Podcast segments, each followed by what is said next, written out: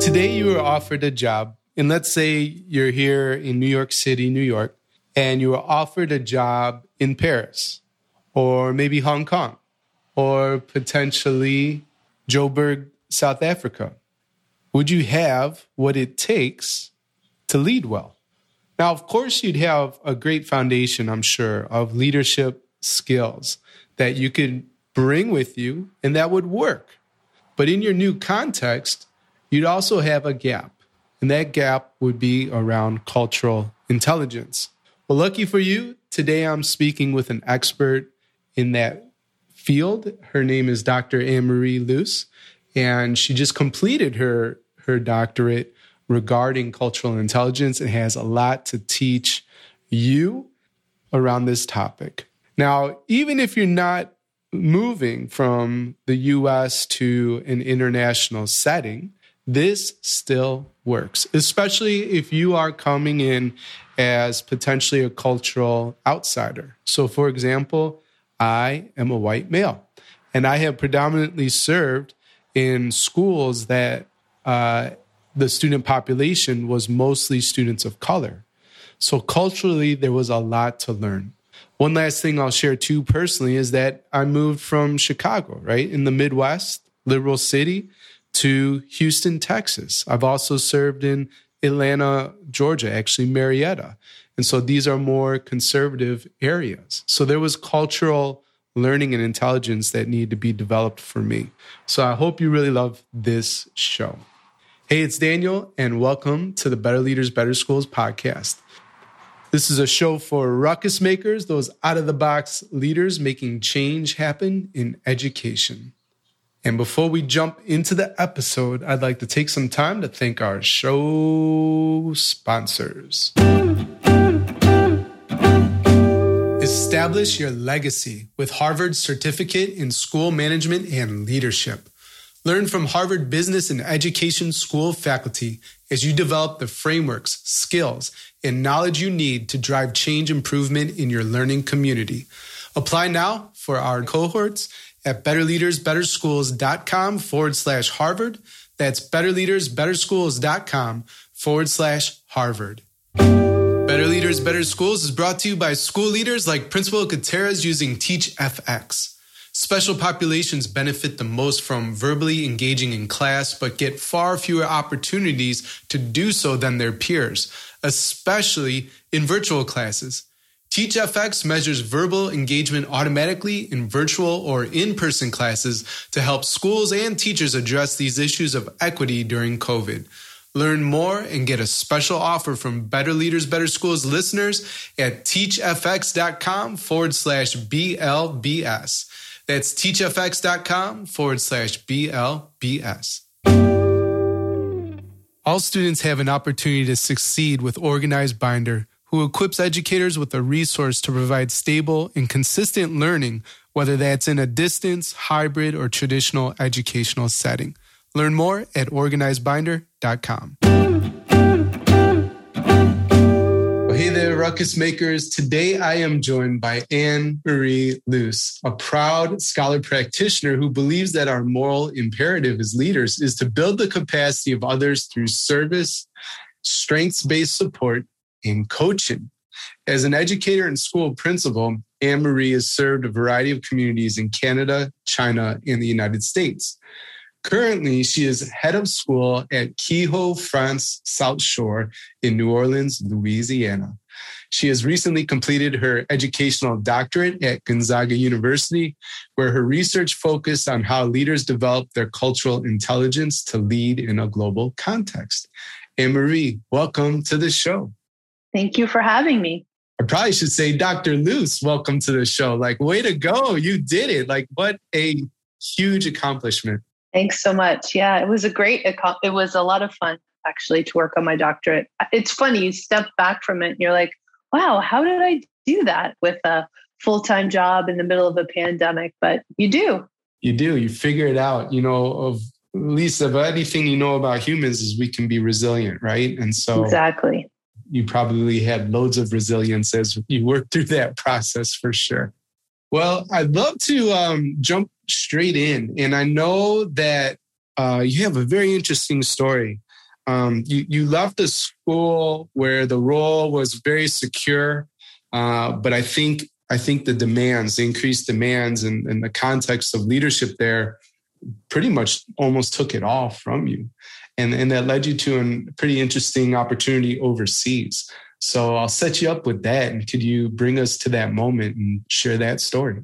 Sure. So I became a vice principal fairly early in my career. So I was 10 years into teaching and was asked to become a vice principal and started my journey into leadership at that particular point. And most of the communities that I served as both a vice principal and a principal were fairly hard to serve communities. Communities that had a lot of poverty, a lot of mental health, addictions, a lot of challenges uh, within those communities. And I did enjoy the work. It was it was very challenging work. I I enjoyed it. I had a great team. I felt like I was really able to contribute and make a difference in those particular communities. But in my last school, it felt that the challenges that were being presented to me were greater than even the other schools I had served, and they became very overwhelming.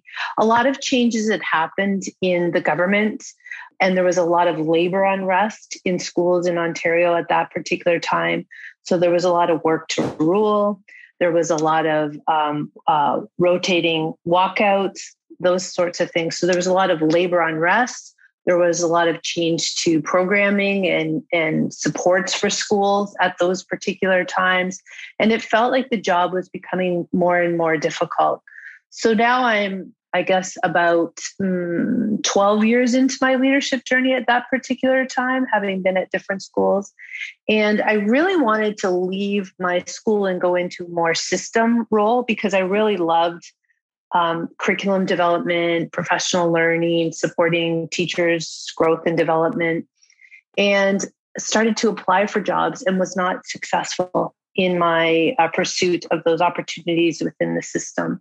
So I really felt that I was starting to burn out. I, I wanted to change. I wanted to do something different. And it was obvious to me that in my context at the time, that wasn't going to happen.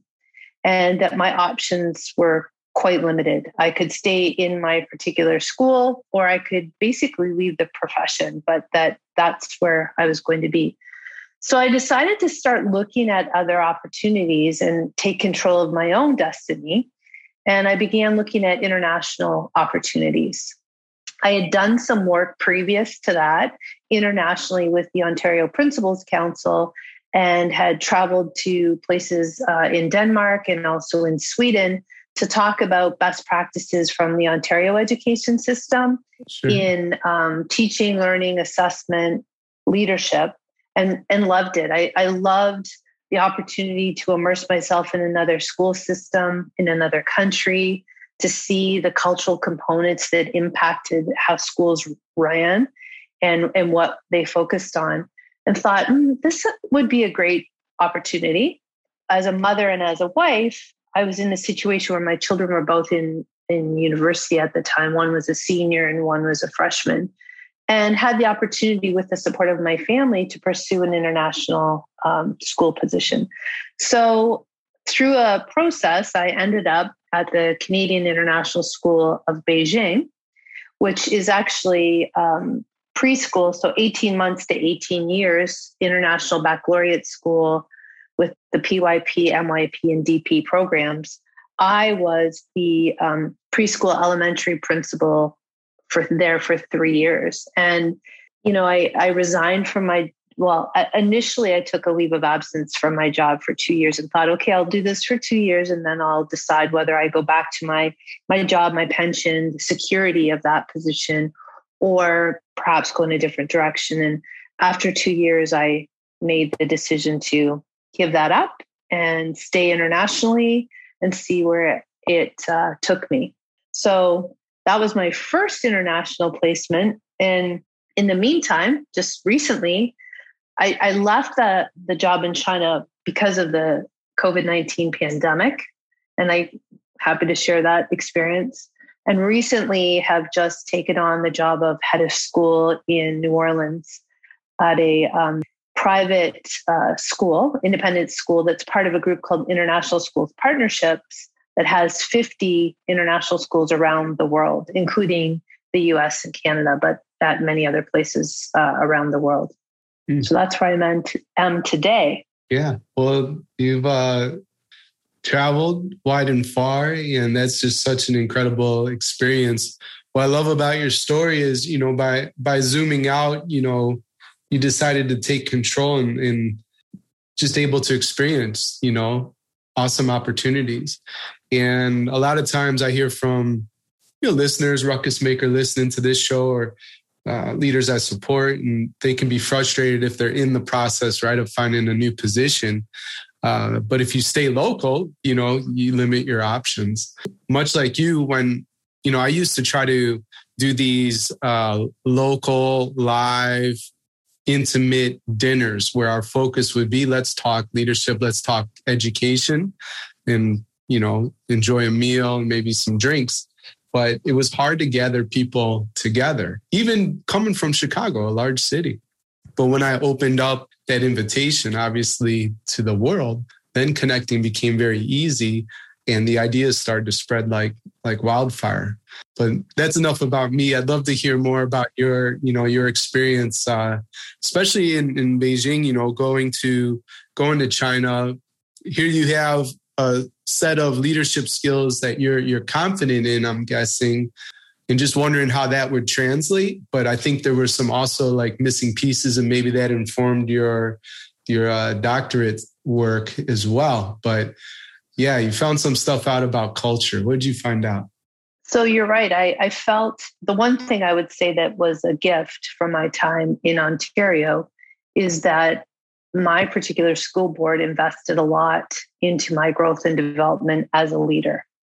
So, and I mean that beyond being a manager, I mean that as being a leader. The, the ability to coach, to develop people, to mentor, to lead the instructional program. So I felt that I, when I went to China, that I had a really strong set of leadership skills. And I had applied those in several different skills in my district several different types of schools in in different communities. So I felt like I, you know, I had a pretty good background in leadership and thought, well, I can do this. But when I went to China, I really experienced a lot of frustration initially. And it wasn't about leading the instructional program or necessarily leading my staff at times or knowing how to create a vision or implement a plan for improvement it was more about relational pieces. So, in the fall of my first year in Beijing, feeling frustrated, having some failures with parents, that was a big one for me because I could never understand why the strategies that I'd used for parents in Ontario really weren't working with the parents that I had in China or even right. sometimes directing some of my Chinese staff because I had international staff, a lot of Canadians, and a lot of Americans, but then I had a large Chinese staff. I was like, why is this not working? and in that course that I took in the fall with the IB, which was um, one of the IB leadership workshops, there was a component on the role of culture and leadership. And I remember distinctly sitting in that workshop and thinking, aha, this is it. This is the piece that's missing. This is the missing link. This is why you're not being successful is you really don't understand how to lead in a different culture or how culture impacts leadership. And so i really began then at that time considering going to work on my educational doctorate. And and one of the components of my doctorate was you had to find a problem of practice something that was really impacting you in your in your role or in your school. And for me it was cultural intelligence and leadership. And so i devoted my study of cultural or my doctorate on cultural intelligence and leadership over the last two years and came to understand the importance that it has in how we lead in international schools. Or actually i would even say because I had the last year off and really was focusing on my doctorate, one of the sort of extensions or ways that I was able to deepen my understanding was to see how then cultural intelligence could be um, applied to leadership in any context, not just internationally. So, you know, when we we're looking at diversity, equity, and inclusion, and that being a big push for schools, is how then does cultural intelligence impact that work in schools today as well? So that's been a big focus for me for the last two years. Yeah. No, that's great. Thank you for breaking that down a bit and uh, sharing the epiphany, right? Like, oh, this is it's a cultural piece where the the misfiring is happening. And I also appreciate how you ended there because, of course, that's something to consider moving from Ontario to Beijing. You know, me, uh, Chicago to Houston. That's not international, but maybe might as well be right when you're talking mm-hmm. about the Midwest and then a, a you know a southern city in Texas, right? Uh, and then from there we went to Belgium, Netherlands, Scotland. So I've been I've been living this out, probably tripping over my feet and my tongue along the way. But for the ruckus maker listening, you know, if she, if she wants to improve her cultural intelligence and develop that skill set, obviously it, it's deep and expansive that work. But what are what are some tips that the ruckus maker listening can take action on today? Whether they're going to an international school to lead, or maybe they're just going from the Midwest to the South or from coast to coast. So I think one of the key components that that happens is whether you are going moving to a new city or whether you're going to a lead in a new school in a new city, whether that's within the US or for me, Canadian to China, Canadian to the US, is really doing your homework, building your knowledge, having an understanding of the community that you're moving into. And I don't mean the actual school community, I mean the community or the state. So what is what are the political values there for example? What languages are predominant? How do certain systems uh, work there? What's entertainment look like? You know what um, like coming to new orleans you know it is a very liberal city in a very conservative state. So what does that impact have on my school? And how will i navigate some of of those um, components of things? So really doing your homework around gathering actual information and knowledge is really important. Um, i think it's also important to have a really deep understanding of what are your motivations for going places and and wanting to go to a new context for example. So you know why did i go to china? Because i really wanted to learn about how education worked in another world in another place in another context. Right. um, and i also wanted to work in an international school and i also wanted to work in an ib school. Those were all very very important to me. So one of the reasons i chose the school that i went to was because it was had a Canadian curriculum as well as the IB curriculum. It was in the embassy district of Beijing, so I knew that there was a large expat um, community. So I had a lot of these things, but I also wanted to really understand, you know, for myself, not based on what we see in the media or what we experience, what China was like. Yeah. And what it was like to live and work in that particular environment. And so those were some of my motivations. Really, I was very curious. And I've always, I think, been a very curious educator. And I think that's really what motivates me um, also to have a deeper understanding of people and have a deeper understanding of education and what it looks like and how it could be in other places were some of my motivations. Another thing that I think is the probably was the biggest learning curve for me around the cultural piece was strategy is really looking at how you approach people based on cultural beliefs and values. Um, so there's a lot of great things that you can read. David Livermore has a book called Leading with Cultural Intelligence. It's really great. Erin Meyer has one called The Culture Map. There's a lot of online things called, um, like Hofstede has one where he does country comparisons that allow you to see the values between countries. Like, for example, communication, what does that look like in China versus Canada? Mm-hmm. Power distance, what does that look like in Canada versus China, which does impact leadership. So, a couple of scenarios in regards to strategy would be when I was in Canada, in Ontario, when I was dealing with a parent, I was also often tapping into empathy, asking them, you know, how they felt about, you know, or using the classroom or the community or other children as part of the scenario or conversation. When I went to China, that really didn't work.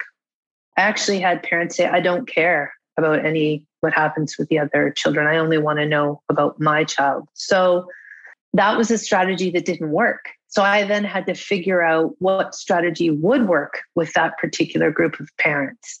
And, you know, the strategies that I used for my Chinese parents, I didn't use for my Danish parents because their views and beliefs about education and child rearing and parenting were very, very different. So you really have to have the ability to culturally code switch in order to to deal with um, different groups of parents. So that's really important.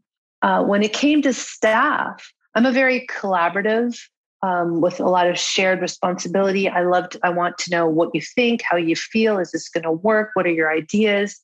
And I would often attend meetings with my, um, you know, um, expat staff, and they're very used to that form of leadership, and so they were very okay with it. But when I would go to the meetings with my Chinese staff, nobody would speak. Nobody would share their thoughts, their opinions, their feelings, because they viewed me as their boss and they were thought it was not appropriate or disrespectful to engage in a conversation that way with me. So, uh, you know, again, you're like, what's going on? Like, what, why is this not happening? And having a conversation with my leadership team we really wanted their input and we valued what they had to say. And we thought we could get it. We just knew that we had to go about it in a different way. So instead of one of us being at the table with them, we had a head of our Chinese department, and we would meet with her prior to these meetings. She would go to the meetings, speak in Chinese, have those conversations with her colleagues, take the information that we wanted to gather, gather it from her, the team, come back to us and have the same conversation. So we achieved the same results. We got input and feedback from that Chinese team, but we weren't sitting at the table with them. So they were freer to have those conversations. So it's just looking at, you know, strategies and how to approach uh, certain things with certain groups of people and cultures. And then I think, you know, the the the final component, which this is all a framework, this um, knowledge, motivation, strategy, and action, it's all part of David Livermore's framework uh, for cultural intelligence, and he talks about these these four areas. And you know, with action, it's really just that you have to be very aware of both your verbal and nonverbal actions when you're in other cultures that you don't you're not offensive. So here in Louisiana, you know it's hot. Mm-hmm. and you know i'm wearing a tank top but if i'm in the middle east i can't do that. I have to dress in a way that's appropriate for the culture. Right.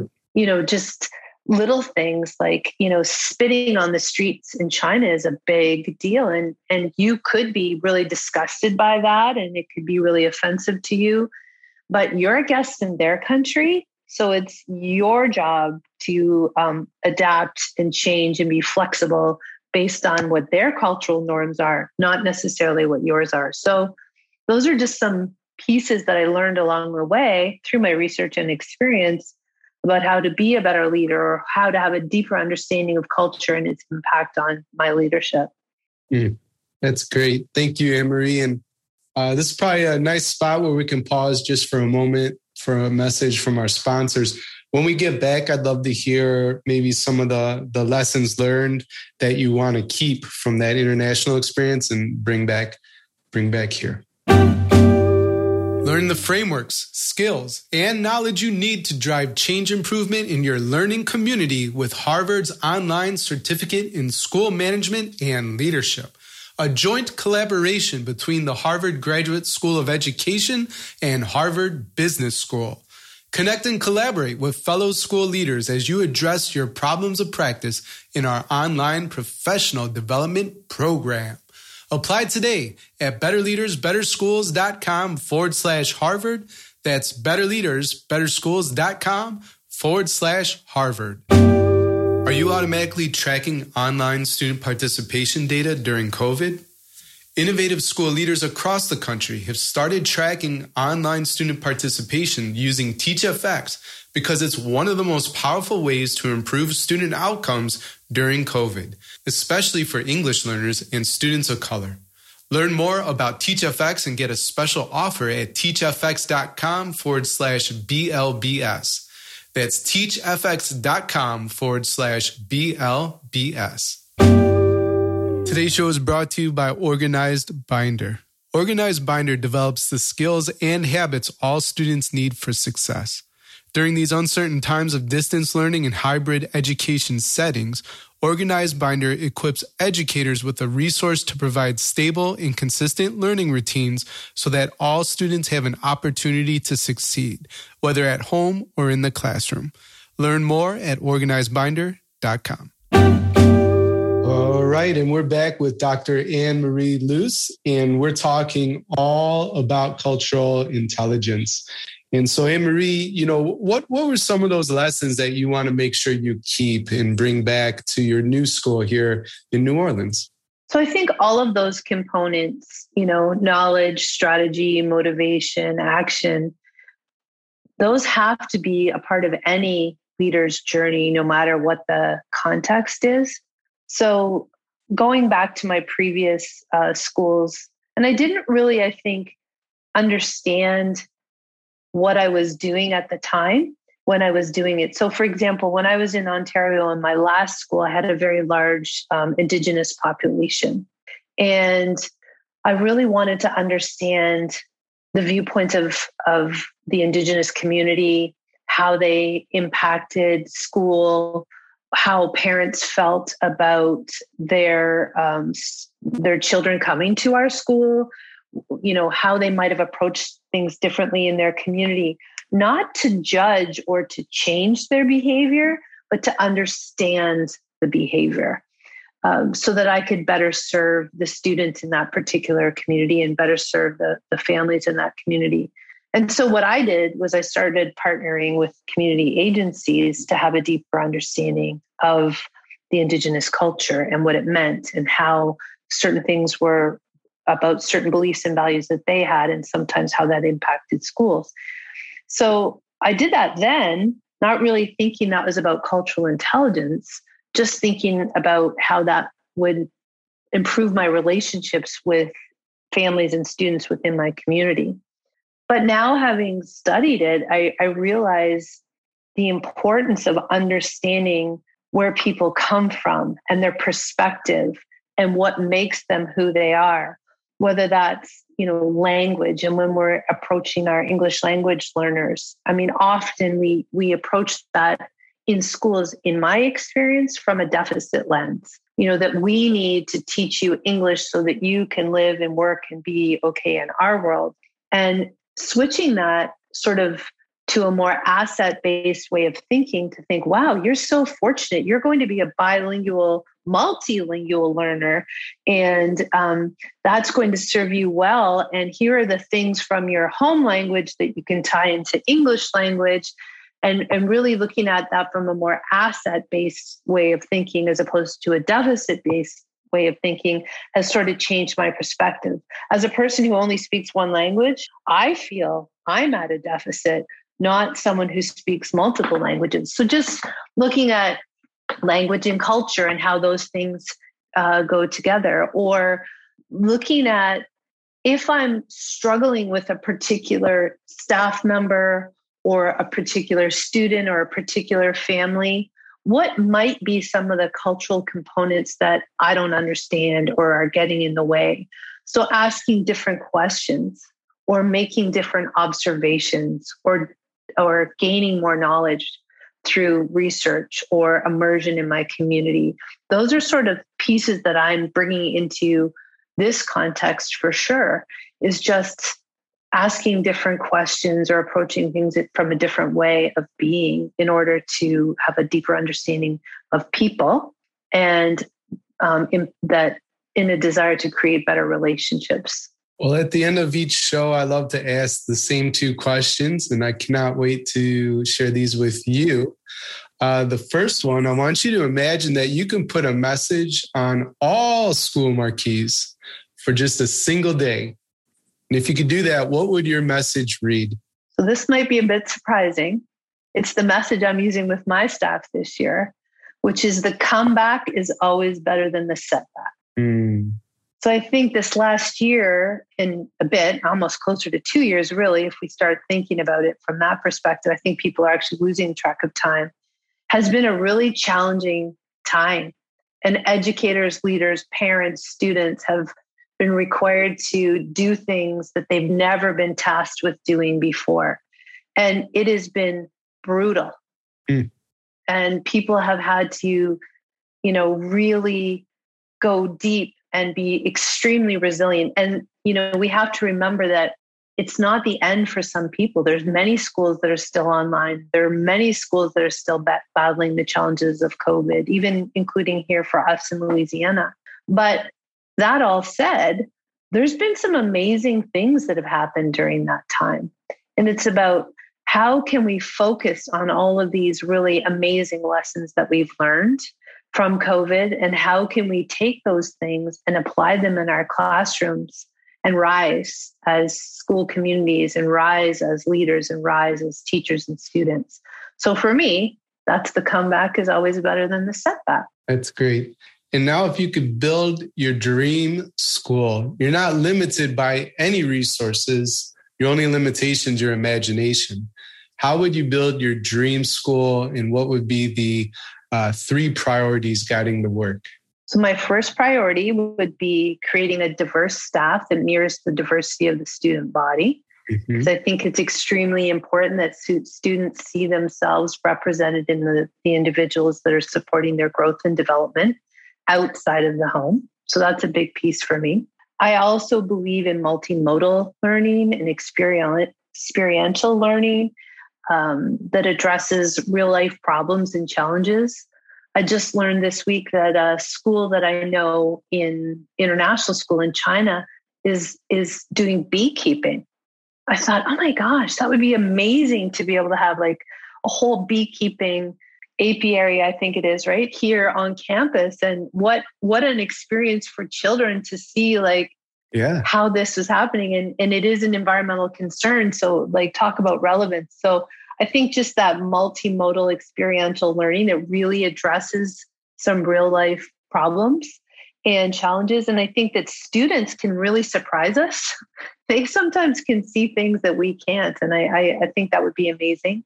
And also I really believe in student agency and that students are agents over their own learning. So giving those opportunities for student voice, student choice, and and um, allowing them to have opportunities to choose how they learn, what they learn, what and and where they learn, and giving them them the opportunity. And I think going back to COVID, you know, not all students didn't do well online. Some did, and I think as schools, we really need to embrace opportunities to meet students' needs in different ways and allow them to tell us what they need and help to work with them to provide it. So, those would be my sort of overarching big threes.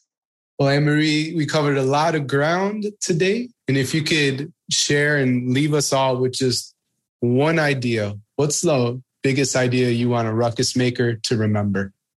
I think Oh boy, that's a really tough question. I'm sorry. No, I, I wasn't prepared for that one. One idea. I think what I would say is that even as an experienced leader, I still ran into pretty significant challenges in my leadership. And it's really important that if we're experiencing frustration or failure as educators, to step back, do some reflecting, and try to pinpoint what we think is going on, and then work as educators to make positive changes and to learn and grow uh, just as we expect our students to do. So I think, you know, the learning is not over, no matter where you are in the school. Thanks for listening to the Better Leaders, Better Schools podcast, Ruckus Maker. If you have a question or would like to connect, my email, daniel at betterleadersbetterschools.com or hit me up on Twitter at Alien Earbud. If the Better Leaders, Better Schools podcast is helping you grow as a school leader, then please help us serve more ruckus makers like you. You can subscribe, leave an honest rating and review, or share on social media with your biggest takeaway from the episode. Extra credit for tagging me on Twitter at Alien Earbud and using the hashtag BLBS. Level up your leadership at betterleadersbetterschools.com and talk to you next time. Until then, class dismissed.